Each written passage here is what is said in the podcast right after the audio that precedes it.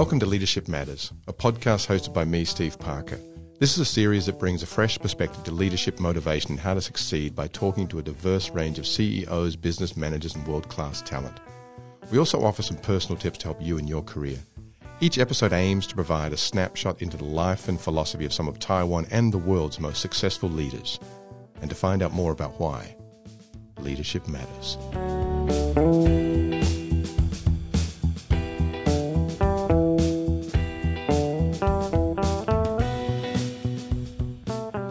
We're very, very lucky to have Eric Ma in the studio today. Eric Ma is the CEO of Tidex Global.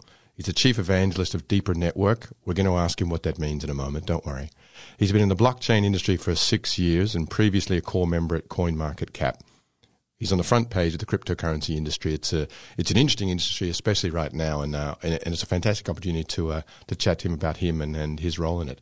Eric? Hey, very happy to be here, Steve. Thank you. Good to see you. Now, I've known you for a long time, but we haven't seen each other for like about 18 months or something. Yeah, we used to play music together, and things got really busy for both of us. Yeah, it's amazing. I'm always in awe of people like you who we're going to talk about this in a moment, but one of the things that's interesting about you is that you're actually managing two organizations at the same time. Tell me how that works out. Yeah, well, as CEO of Tidex, I'm managing the company itself, you know, naturally with the position. And, you know, in the crypto space, you're doing multiple things. And I was previously the CMO, the Chief Marketing Officer for Deeper Network. And then I got this opportunity at Tidex. So I left Tidex. My position changed when I left Deeper Network, and it's, you know, I do a lot of PR stuff, and I'm the face of the company still, and anything that's PR related, I'm doing AMAs, which is Ask Me Anything. It's basically online session where the community asks you questions and you have to answer them. So I do a lot of those things, and behind the scenes, you know, there's a lot of other marketing material and related items that I have to do. And so, these are all in crypto, right? It's all crypto. It's all crypto. I mean, what part of this do you do, and how do you explain it really simply to kind of idiots like me who are? I think the people, you know, you're going to read things on the news or in the media about, you know, Bitcoin going to zero, and it's gone to they've had those kind of situations over 200 times where they say Bitcoin's going to go to zero, and a lot of times that stuff is propaganda by the institutions that decentralization does not benefit. So centralized banking systems, and they're very powerful. So they put out these hit pieces against an industry that's very rapidly growing. And so it's natural for these things to come out. And if you were to listen to those things, you're going to miss the boat. Okay. So is crypto's moment now? Absolutely. This is still early. And if you look at you know, when I was young, I was around, you know, 10 to 13 years old or something when the dot-com bubble came and it bursted later. But I missed all that. I was a kid. I was playing sports in school. I had no part of that. And, you know, I had a computer, did my things and chatted and stuff. But so I was kind of involved. But I had no, you know, a lot of people who are billionaires today had gotten started during that time. Even at a young age, they started companies with their friends and stuff that became, I mean, look at Elon Musk, right? He had PayPal. And so as I grew up, I told myself, like, I can't miss another opportunity like that, even though I was so young. But I said, something's going to come around and I can't miss another opportunity. And here I am. This is the second opportunity that I have, and I didn't miss it.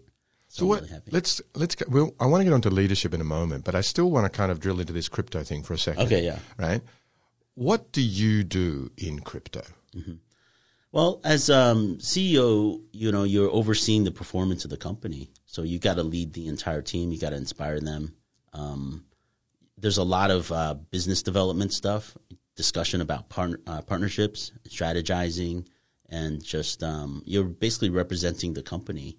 So from a CEO point of view, you're looking at a lot of those things. You're looking at budgets and, you know, doing reports for the chair.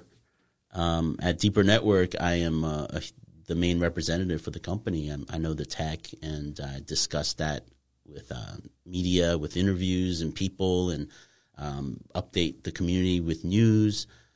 So it's very PR related what I'm doing now for Deeper Network. Okay. And then behind the scenes, there's also a lot of technical stuff that we have to do with exchanges and stuff like that. And is crypto going to end up being, is this one of these industries where there's a bunch of players out there and ultimately, eventually, it's going to kind of whittle down to a few? Absolutely. Yeah. So is this the war right now? It's, you know, it's the exploration. It's like the frontier, and people are getting the wagons and they're just going for it, you know. But only 5% are going to survive.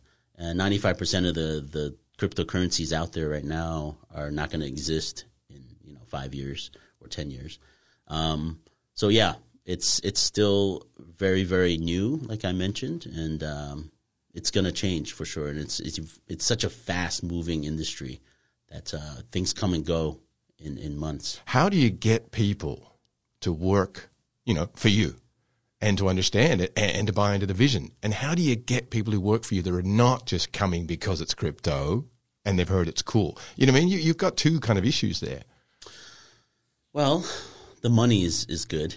Yeah, I got to say, in the blockchain crypto industry, they need people. And the money is a huge factor, deciding factor. But I think it's the whole, what I talked about before, missing the boat. A lot of people, they know this is up and coming. It's going to be a part of everything. And so if you don't join it now and you want to stick to your, traditional kind of office job for the rest of your life, then don't come. But if you want some new exploration and new ideas and new technology, then blockchain is the place to be, really. How do you encourage people to come into a company and say, we're going to be good. We're going to be here for 5 years. We're going to be here for 10 years. We're going to be here for the rest of your life if you need us, Well, a lot of the things that people are doing in the traditional industries do carry over from over to crypto. And if you look at a lot of the people in crypto, they're coming from different industries around the world, whether it's banking. And it's not even finance related. They're just doing marketing. I mean, marketing is in everything, right? So all the skills that they have, they're able to contribute and bring over into crypto. And so I think there's some comfort level there where they at least they know when they come, they can they can do what they're good at.